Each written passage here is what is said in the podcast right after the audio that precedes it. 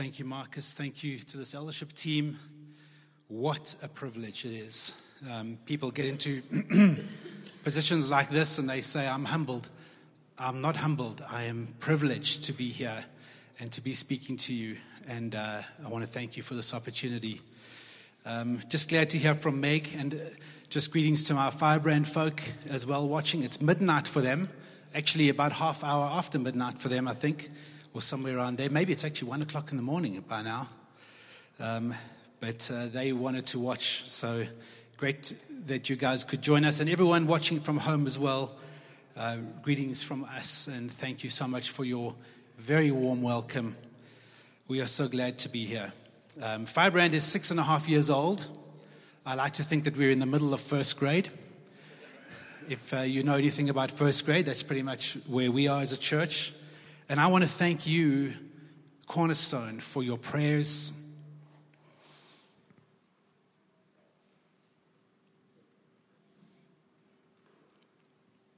Just give me a moment, I'll be there.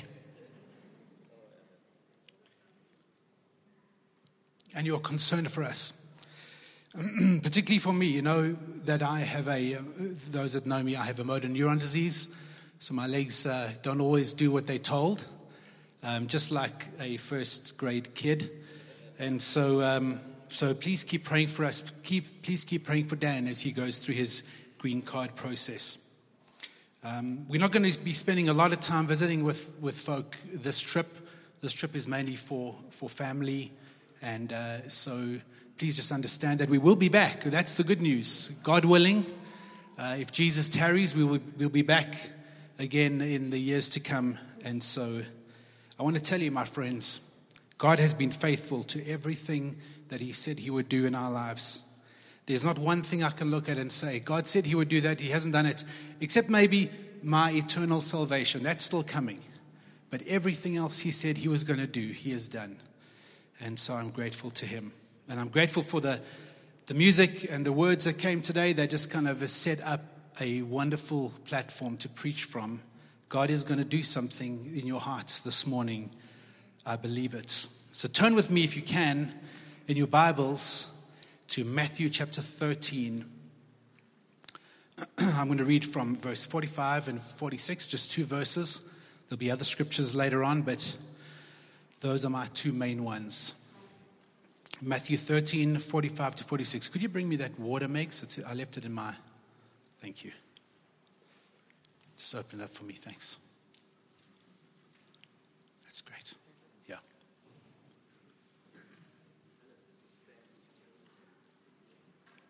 Perfect. You guys are organized. Look at that. David's organized. Thank you. Matthew 13, 45 and 46. Again, the kingdom of heaven is like a merchant in search of fine pearls sorry, the American comes out now and again, pearls, who on finding one pearl of great value went and sold all that he had and bought it. Whenever I'm dealing with kingdom stuff, kingdom preaching, I like to kneel. And so I'm going to try and kneel. Hopefully, I can get back up again. I want to invite you to do the same. If you wouldn't mind, if you are able to, to get off your chair and kneel. As Zelda said, we're dealing here with the king.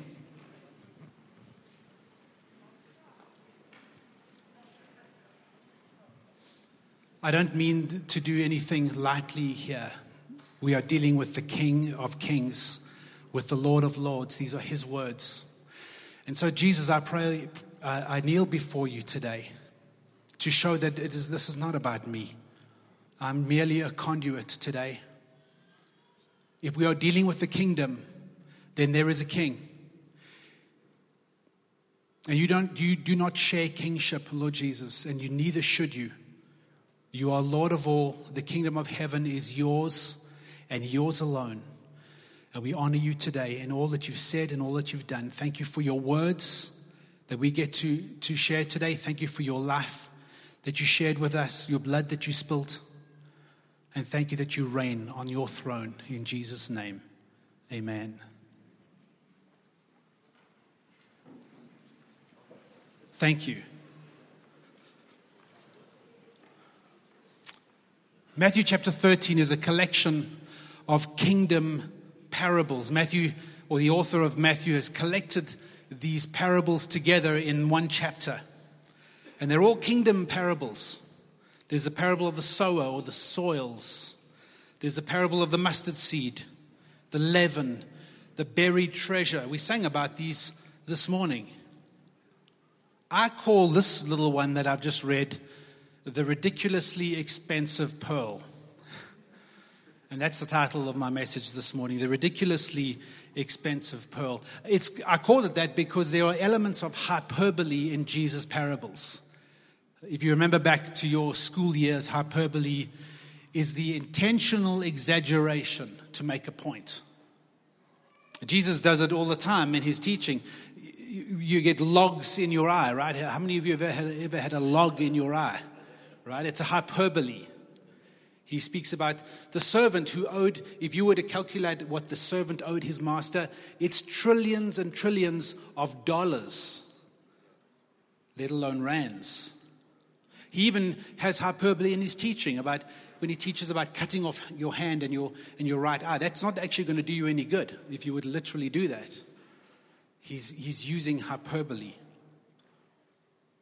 And this little parable, this tiny little parable, two verses, lifts high the calling and the cost of church planting. And that's what I want to talk about this morning. It's a calling, I believe, that includes everyone in the church. So don't dial out because you hear church planting. I know you've heard, heard it a lot. This is what this church is known for. And this is what makes the enemy shake in his boots about this church because this is a church planting church. And this church plants church planting churches. It's a calling that includes everyone. And today I want to walk a high and a narrow path. In 2018, my brother flew out to Denver and, uh, and we went, we, we spent a couple of weeks with them. And at one point, we, we drove out of Denver up into the mountains and we went up Pikes Peak. And Pikes Peak is uh, about 14,000 feet high. Denver is about Joburg height, 5,000, just over 5,000 feet. And uh, you drive south, you drive to Colorado Springs, and you, you head west, and you go up into the mountains, and you drive up Pikes Peak. It's the highest tarred road in North America. And you go up a further 9,000 feet, up into the, above the tree line. It was summertime, so there was no snow on the ground, but, but you're really up high. And then, then there's a road that travels north along the, the Rocky Mountain ridge. And there's times in this road where there's just a precipice on either side of you.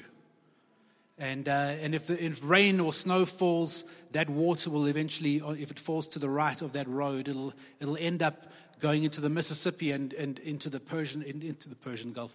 The Gulf of Mexico. You know, this little bit, my geography is a bit shaky. The Gulf of Mexico. And, and if it falls to, to, the, to the left of the road, it's going to end up going out into the Pacific Ocean. It's a continental divide. And that really reminds me a lot of what I'm going to be doing this morning. It's a, it's a little treacherous. There's great error on either side of the road that we want to walk on. It's up high in the mountains. That's where Jesus calls. That's where, that's where pearls are found. You have to get used to mixing metaphors if you're going to be reading scripture because scripture mixes a lot of metaphors. You see, crowds stay down in the valleys, but disciples follow Christ up into the mountains where the air is thin, where the transfiguration takes place, where he does the calling of his disciples, where Jesus goes to pray. It's a gospel theme of going up into the mountains, but it's also throughout scripture. Abraham sacrificed Isaac up in the mountains. Sinai, Carmel. These are all important things for us to, to be reminded of. And I want to avoid two dangerous extremes in this little parable today. The first one is I don't want to rush in where angels fear to tread. I have a calling, I can go do it, I don't need anyone else, and you thunder off ahead like the Lone Ranger. There is a lot of danger there. The other extreme I want to avoid is to quench this church's legacy of church planting, to be cynical about the cost of what it means to plant a church. I want to uphold church planting as a gospel call to change this world. But I also don't want to set you up for failure or disaster. So, we must take this little parable very seriously. We must give it the attention that it deserves. Church planting is a field of battle that many don't return from, and almost all come back with some kind of limp, as I am a testimony to. Every plant is uncharted territory. You might be thinking, well, you know, you planted in the USA. That doesn't sound too bad to me. I want to tell you, I've met some dragons in the USA. Every church plants, every New Testament church is a nail in the enemy's coffin. And he's going to resist it with everything that he has, but God is going to prove faithful. The ridiculously expensive pearl will cost you your life, but I want to tell you, my friends, it is worth every cent. It is the church that you are called to plant. It is the business that you are called to found. It is the thesis that you are called to write. Whatever it is that God has called you to, it is your vocation. It's a wonderful word, vocation. It comes from the Latin uh, derivatives of vox, which means voice. Vocation implies someone calling, it implies God calling you there's no self made men in the kingdom. You have to be sent. Romans 10. I want to suggest there's no self made men anywhere. I've never met one man who ever made himself. In fact, if anyone is, gets any credit for making people, it's women more than men, right? All the ladies, right? But it's God who makes men. Your calling, my friends, your purpose specifically in serving the kingdom, is the pearl of great price. You don't call yourself, it is God who calls you. Go and have a look at Romans 10. How can they preach unless they are sent? We have to be sent. And I want to tell you that if your purpose doesn't serve the kingdom of heaven, then at some point you are going to regret it. It doesn't matter if it's business or teaching or nursing it's not there to serve yourself, it's there to serve the kingdom of heaven. How do you know? How do you know if my purpose right now is serving the kingdom? Ask yourself a question Does my purpose support the planting of New Testament churches around the world? Or is it just to make money? Am I translocally hearted? So I'm going to give a few comments and then I'm going to give you uh, four points about this little parable. The first thing uh, that I'm thinking about is why did Jesus choose a pearl? He could have chosen any gemstone, right? Why a pearl? Well, if you know a little bit about pearls, they're made inside of oysters, right? They're made out of hardships and irritations. A little grain of, of, of, dirt gets inside of an oyster, and instead of throwing it out, the oyster coats it in layers and layers until eventually you have a pearl. And that's really what happens. Life gives hardships, it gives irritations, and God, through God's power, we are able to coat them with layers and layers of His provision and His grace. It reminds me of that U2 song about grace that grace makes beauty out of ugly things. God does that in our lives when we serve His purposes. Every believer, every, everyone here, if you are a believer and a disciple of Christ, there is a pearl for you, but it's going to cost. Don't confuse Jesus with the pearl. Fall in love with Jesus, with the King, not with the pearl.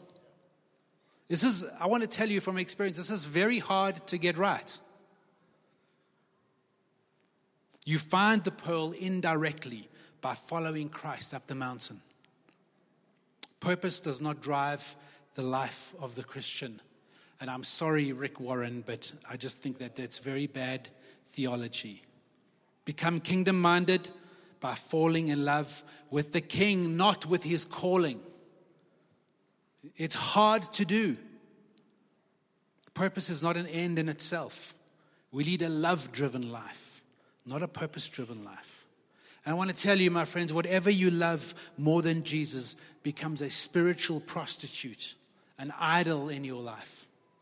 And when you're dealing with the church, when you're dealing with church planting, you are loving his spouse inappropriately. Last year, God had me, I took some time out to just really focus on, on him and what he was saying. And he had me in, in John chapter 21, when Jesus reinstates Peter back into his calling, into his pearl. And the first thing that, that, that Jesus says to Peter is, Do you love me more than these? And I couldn't get past that verse. It was God was tapping me on the shoulder saying, Do you love me more than Firebrand? More. God, I was in labor for five years over this church. My plan was we were going to land there in 2009, 2010. I was going to start the church up and it was just going to fly. That was my plan. It wasn't God's plan. I was in labor for five years with this thing inside of me that, that God kept on saying, Not yet, wait. I was pregnant, I would say, with Firebrand for eight years. I left my family, I sold my business for her. And Jesus says, Do you love me more than what I've called you to do? There's a word here for moms. Do you love him more than your kids? It's hard to do when you carry it so close. It may be ridiculously expensive, my friends, but Christ is worth more. Whatever it is. The church, resplendent and glorious, is His, it's not mine. I want to lay claim to it because I gave birth to it. But it's not mine, it's His. It never was mine. You know, I think about Cornerstone, and I, I think about Leon van Dahl and Gert Dolk, who started this church. I think, if I'm, my memory serves me correctly, in 1983. I wonder how many in the congregation today were even alive in 1983. But they didn't start this church. Just Marcus, right? he was old already. oh dear, Marcus, you've got some problems here with your eldership. Well, they didn't actually start the church, Jesus did. This is Jesus' church. He started this church when he was ready to start it. He is the king. Everything uh, references back to the chief cornerstone. Listen to this in 1 Corinthians 3, verse 10 to 11. By the grace God has given me, I laid a foundation as an expert builder, and someone else is building on it. But each one must be careful how he builds. For no one can lay a foundation other than the one that is already laid, which is Christ Jesus. It doesn't say, Pastors, be careful how you build. It says, Everyone, my friends, be careful how you build your life. What's important to you? Kingdom comes first. So plant church planting churches, invest in them.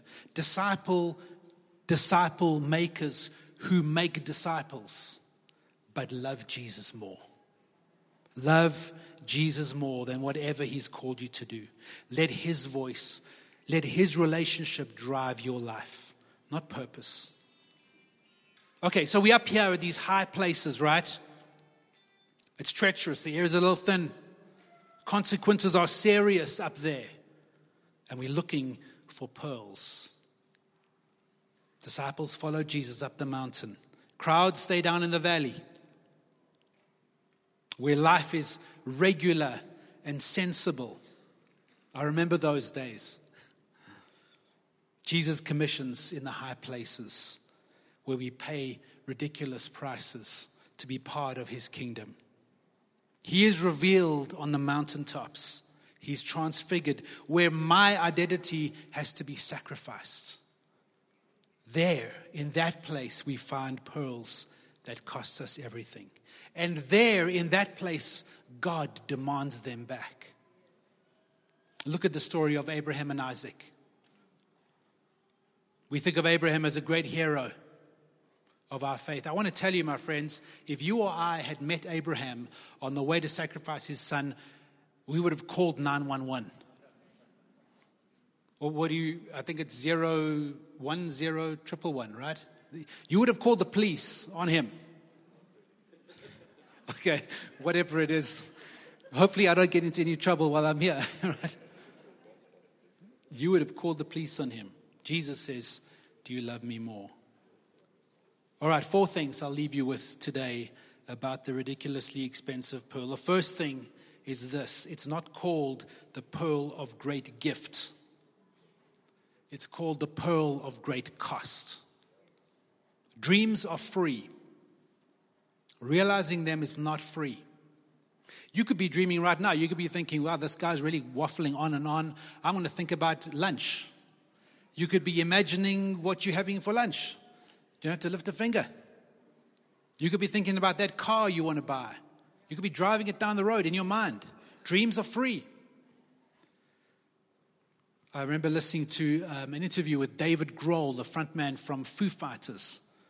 He's talking about when when Kurt Cobain died and he had to figure out what to do with his life and he felt like he had something in him. I know this is just this is just a real secular example. Don't don't worry, it's totally fine. And he got a call from Tom Petty, and Tom Petty said, I want you to come be my drummer. And he, and he, he said he put the phone down after saying no because he felt he had something in him to give to the world. And as he put the phone down, he said, What have I done? I've turned down being the drummer for Tom Petty because he believed something inside of him. Most of us fail right there. Do I stay safe and regular, or do I risk what God is calling me to? You see, my friends, this merchant was already searching for pearls. It says there, like a merchant in search of fine pearls. He didn't happen to find one in a bag of Doritos that he was eating while he was binge watching The Mandalorian. We tend to think that that's the way it happens. God drops this thing on my lap while I'm arbing off. No, this man was applying himself. He was fanning into flame the gifts God has given him where he happened to be. It takes a great deal of faith to do that and it will be tested again and again. It means a lot of practice. And as you know, anyone who's good at anything was first very, very bad at it. That's what practice is all about. I want to tell you that the highest price that we pay for the pearl is self esteem.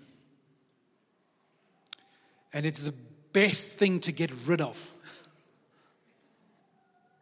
Zechariah chapter 3, that's the kind of founding scripture for our church, Firebrand.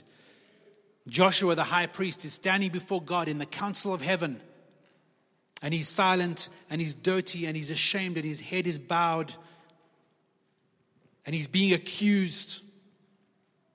He had to get rid of his self esteem. And if I could just tell you this, he was still clothed, and even if it was in filthy rags, it wasn't long after that that those were removed too. He had to get naked before God, before God clothed him again. Go read Zechariah 3 for some reference. Salvation comes to us as a free gift, but the kingdom comes at great cost. It suffers violence, says Jesus in Matthew 11, and the forceful lay hold of it at great personal cost. There's no other way to live in my book. This is the high and the narrow path of victory for the disciple. I would recommend it to anyone.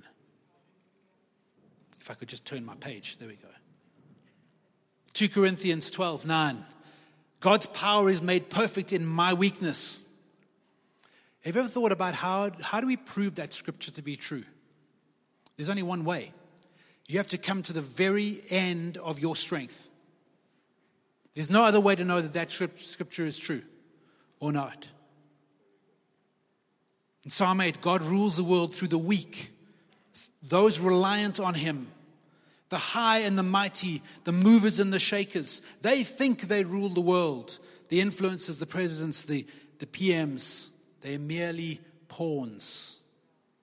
When God addresses the earth, he addresses his church. Revelations 2 and 3. He doesn't write to the, to the emperor, to the president, to some big, you know, Bill Gates or Elon Musk. He writes to his church. He speaks and deals with his church. When his church changes and humbles herself, then change happens in a nation. The world is waiting for us. I love this, this uh, thought that Michael Eaton once left with us. The world calls him Alexander the Great. But if you read Daniel chapter 8, God calls him an angry goat who thunders from the west, right? Alexander the goat, not Alexander the Great. It's the Jobs of the world and the Noahs of the world who prove God right in the heavens. Blessed be the poor in spirit, for theirs is the kingdom of heaven, says Jesus in Matthew 5. The pearl is found and acquired at enormous personal cost, particularly self esteem.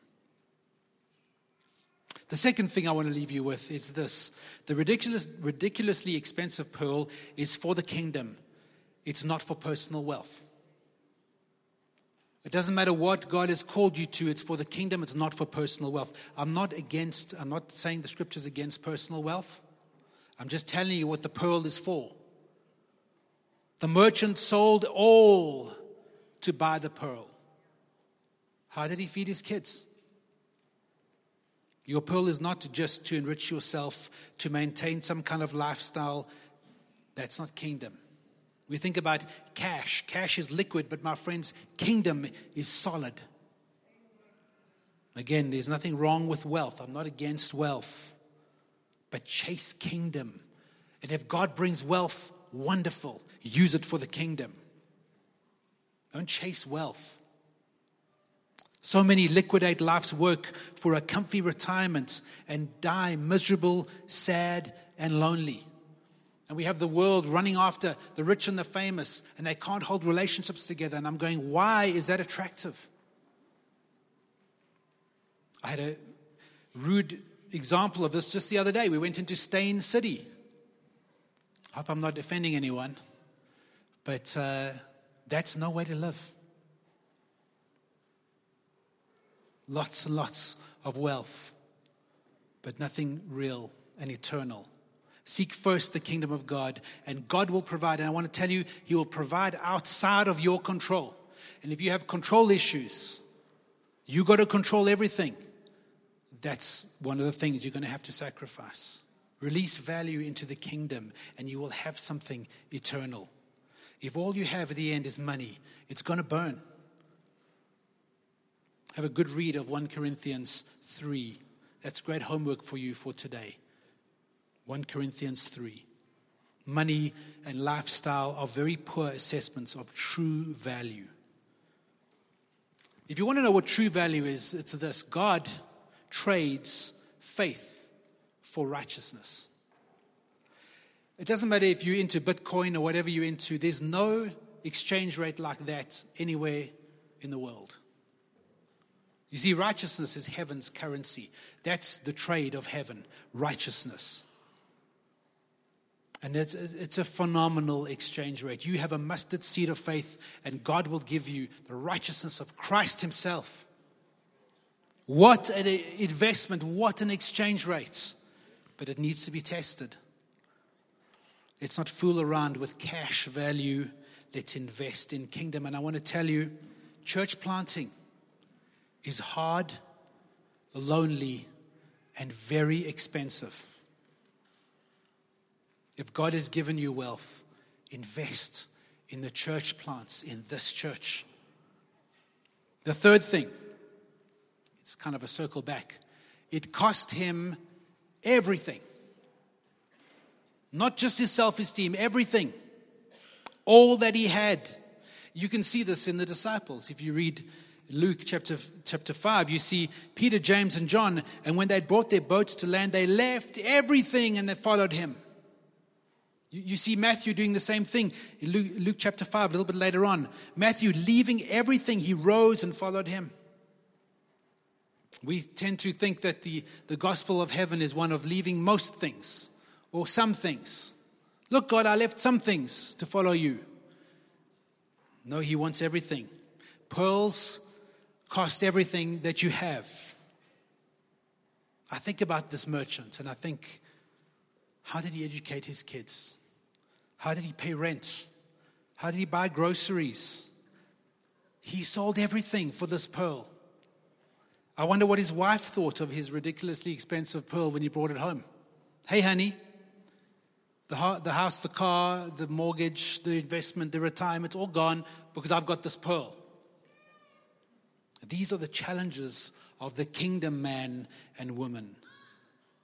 God has a spiritual provision plan, but it means you've got to lose control and rely on Him. A couple of bits of advice about paying everything for the pearl. Be clear on the vision. Wait until you hear a clear vision from God.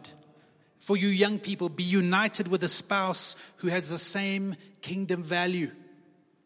I want to tell you, there's been years where my wife has carried the burden of our calling together, where I just did not have the energy anymore. She's been an absolute strength in my life, in our calling together as a team. Take some time to ask those who've done this before. Work closely with this team of leaders in the search of your own pearl. Move slowly. Don't rush. I remember Leon used to say to me, You can't move too slowly for God. But Leon, I'm 18. I want to move. I want to get going. Slow down. Of course, you can move too slowly for God, but generally we tend to rush into things. Work with this team, be patient. Keep a good record of what God says He's going to do with you, through you. And don't follow what you perceive as safety. If you're planning to leave this country because you don't think it's safe, it's a bad motive. The safest place for you is in the center of God's will, His kingdom plan. Don't think for a moment that the first world, the developed nations, as we like to think of them, whatever that means, don't think of them as safer, that the grass is greener on the other side. That was a mistake that Lot made. The gospel, my friends, is toxic in the post Christian world. And if pre Christian nations have demon gods, so do post Christian nations. In fact, I would argue that they are worse. In Luke chapter 11, Jesus tells the story of, of a man who's delivered from demons but doesn't, doesn't fill his house with God's Spirit. And so they come back worse off. Well, if that's true for individuals, I want to tell you it's true for post Christian nations, even more so. We have faced some big, ugly principalities and powers in the USA. But there will be provision if you are following God's kingdom and you are finding His pearl for you, and it will humble you, and there will be protection. God says, if he shrinks back, if my servant shrinks back, I will not be pleased with him. If he wills you to go, you'd better not stay. Woe to me if I don't preach. I spent some years where I, wasn't able to preach, and it weighed on me. It's my calling. Woe to you if you don't nurse or start a business or practice law, whatever it is God's given you to do, wherever He wants you to do it. Jesus said that the kingdom of heaven is like the merchant. He didn't say the kingdom of heaven is like the pearl, He said it's like the merchant. You and I become the kingdom as we follow Him. It consumes us. We just sang that this morning. It is the kingdom that consumes us. We are not consumers in God's kingdom. We're the subjects. We are its servants. We are not demanding. Remember what they said about Jesus zeal for your house shall consume me. That was Jesus' way of living, and it's the same for us. Zeal for his temple, for his church, needs to consume us and all that we have. There are so many who attempt to live a kingdom life as consumers. And I want to tell you, when things get tough, our prayers change. We end up praying things like, God, let me speak to your manager because this is not working the way that I thought it would. Ever prayed a prayer like that? God says, You're speaking to, to my manager. We need to develop a habit of Daniel chapter 9 prayers where we plead God's plan back to Him with tears. God, you said, go read Daniel chapter 9. God, you said you were going to do this, you were going to do that, you were going to do the next thing, uh, fasting and praying on our knees. God, you said. This is a model for us, and it's a path to personal revelation. You look at what happened to Daniel after that. God opened up the heavens. He opened up the plan of all eternity to, Dan, to Daniel. It overwhelmed him. Why? Because he prayed back to God what God said he was going to do. The fourth thing, the last thing. There are many kinds of pearls. Find yours. Don't try living mine.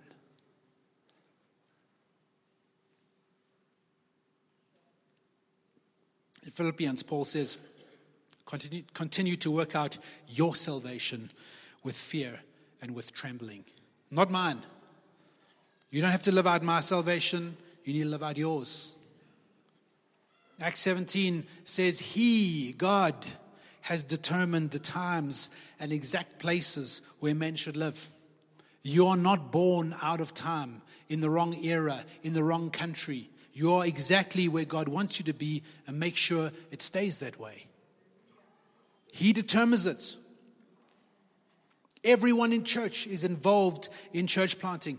The kids' ministry. Bless you, kids' ministers. That was our intro into full time ministry, is leading kids' ministry.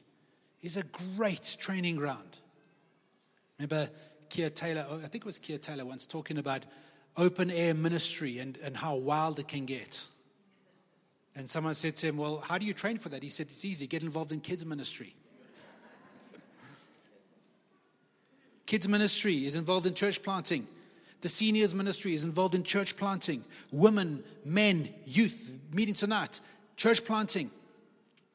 Entrepreneurs, moms, doctors, lawyers, gardeners, whether you stay or whether you go, Either you're part of a church planting team or you pray and finance one. Michael Heiser says this Representing God means every job that honors Him is a spiritual calling. Every legitimate task can be part of moving our world towards Eden and blessed and blessing fellow images or not. Elisabeth Elliot Ordinary work, which is what most of us do most of the time, is ordained by God every bit as much as the extraordinary. And I want to tell you, my friends, there is nothing ordinary about any pearl of great price that God calls you to. It's all extraordinary.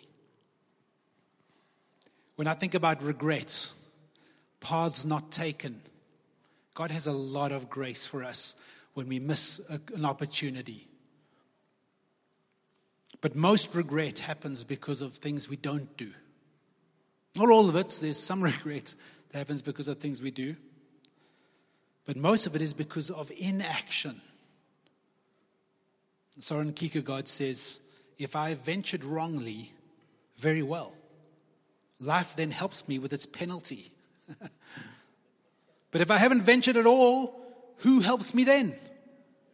This is an active pursuit God is requiring something of you to step forward into what He's calling you to. He's not given us a spirit of fear, passive, inactive, petrified, but He's given us a spirit of love, of power, and of sound thinking, self discipline. It's active, it's advancing, it's risk taking, calculated risk taking. We're living in a world that is trying very hard to be safe at everything, ideal, Barry and I were talking about this yesterday. As if there's a, some ideal world. It's coming. Don't overrealize your eschatology. It's coming one day when Christ comes back. But for now, we need to take risks, and God's calling us into that risk living life. Faith is spelt R I S K. Become a harvest laborer where you are. Uh, Jesus says, Pray to the Lord of the harvest that he, that he sends laborers. It doesn't say pray that he sends more harvest. The harvest is there, it's ready. You don't need to pray for more. You need to pray for laborers and you need to be one. Here, catch this vision in this church. Commit yourself to this pearl of great price, and then God will give you of your own. Luke 16 12. If you have not been faithful in that which is another's, who will give you that which is your own? God's will, your pearl, is found indirectly.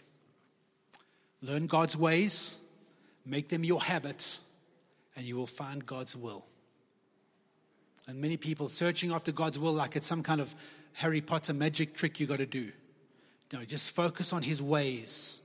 How does God want me to behave? When does He want me to act? That's His ways, and you will find His will clearly.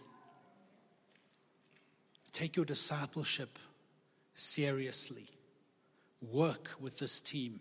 Open up those secret areas of your life to someone, an eldership couple, a deacon couple that you trust. Let them see inside. Let them help you with corrections that have to happen. Because if you don't, when you start working with the pearl, it's going to, it's going to be extremely difficult. Work with this team. I love to pray. I'm pretty much done. But I feel that God wants to commission. Would it be all right if I, if I prayed for some folk? Let me ask a question. Who here has a dream? Anyone here have a dream? Most of us, right? Most of us have a dream. Some kind of dream, something, something that's in our future. Maybe, maybe you don't even feel like it's a God dream. That's okay. Will you submit it to Christ today? Will you, will you lay it on the altar like Isaac and say, God, I'm willing to sacrifice this if you call me to? Will you willingly sacrifice after giving birth to this dream?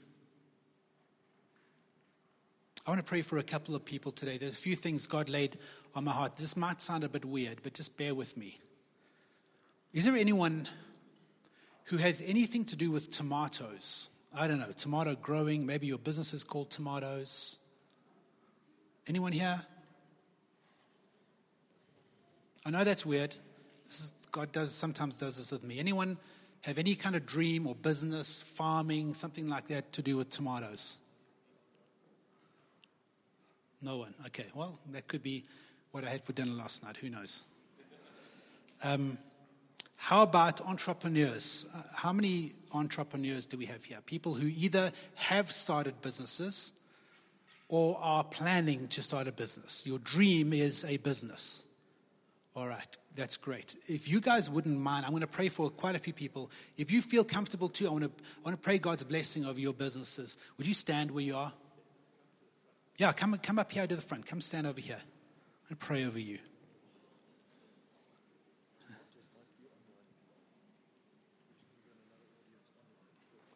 That's true, yeah. So the tomato thing might be online. Um, if that is you and you're listening in and it's like, yeah, yeah, I've got a business called Tomatoes or I grow tomatoes, please come and speak to this eldership team. Yeah, yeah, that's what we're thinking.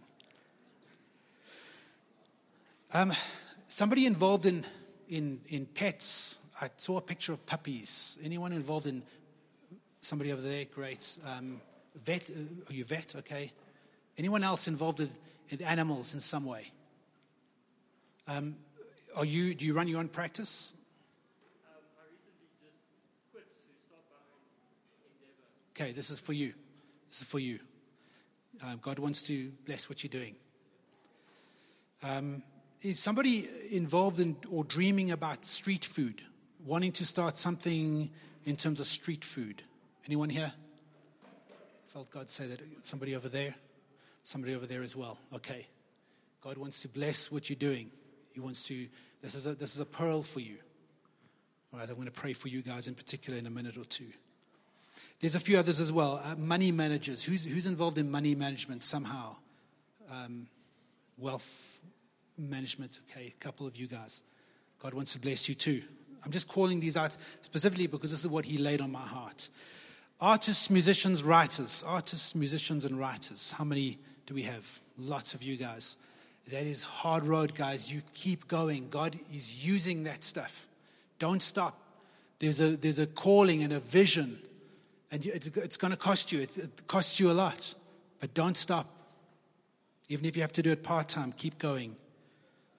I've just got three more. Nurses. How many nurses do we have? Any nurses here? There's a nurse over there. God bless you for what you do. Keep doing it with, with the kingdom of God in your heart. It can be very thankless, right? It's a hard job. People aren't always very kind, but you keep going. Keep serving people. Teachers, all of our teachers who have had a very strange year. God bless you guys. If you, if you are putting your hands up now, come forward as well. I want to, I want to pray for you. And then lastly, how many people here have been called? You know it in your heart, you've been called to plant a church, either to lead or to be part of a church planting team. Who here has been called into that, right? You've heard a lot of that. Uh, I know you have. You, I've heard a lot. Of, you've heard a lot of that um, in in this church, but God wants to bless you in that. So, just open your hearts up. Let me pray for you, Father God. I want to ask that you put your hand on everyone who is here. I pray for that young man, Lord God, who is starting a, a vet practice or doing something entrepreneurial with, with animals. Father, put your hand of blessing and provision on him in Jesus' name. Lord God, call him and bless him. I pray for those, Father God, who have got a vision for street food in some way. Would you provide for them, Lord God, and bless them? I pray for our money managers, those who are called to manage wealth, create more wealth. Bless them, Father God, and encourage them, I pray. I pray for our artists, our musicians, and our writers. Father, would you inspire them, Lord God? Would you give them that, that, Silas anointing of being able to write what you've called them to write that will change the world? Would you inspire our artists, Lord God, and our musicians that we would sing more songs of glory to you? I pray for our nurses that your hand would be on them even as they find their way through this difficult time, Lord God, and our teachers. Bless them, Lord God, I pray. Give them, give them inspiration and ideas of how to go through this time of our lives. Our biblical teachers, Lord God, anoint them, I pray. And then I pray for everyone here who is called to plant a church, be part of a church planting team. Would you bless them, Lord God? Would you provide for them? Would you help them as they, as they walk in those high places and find the pearl of great price? In Jesus' name. Just stay where you are. There's something else Meg wants to share. Just during worship, I had a picture of um, it was like a waterfall that was pouring over this church. And everybody was standing, it was kind of um, knee deep in this water. And I just, I was praying, I was saying, God, what is that? What is that about? And it's about provision, it's about fresh. It's, it's, it's about whatever you need to do what it is, what Alan's talking about. You have it. Those of you that said, I can't because, I can't but, if only, I don't have the skills, I don't have the faith, I don't have the, I don't have what it takes. It's there. What you have to do is drink. Bend down, pick up that water, take a sip, and have faith and trust God. Take that step. God said, my word is a lamp unto your feet. It doesn't, sh- it doesn't shed light for the right down, it sheds light for that next step. God is faithful.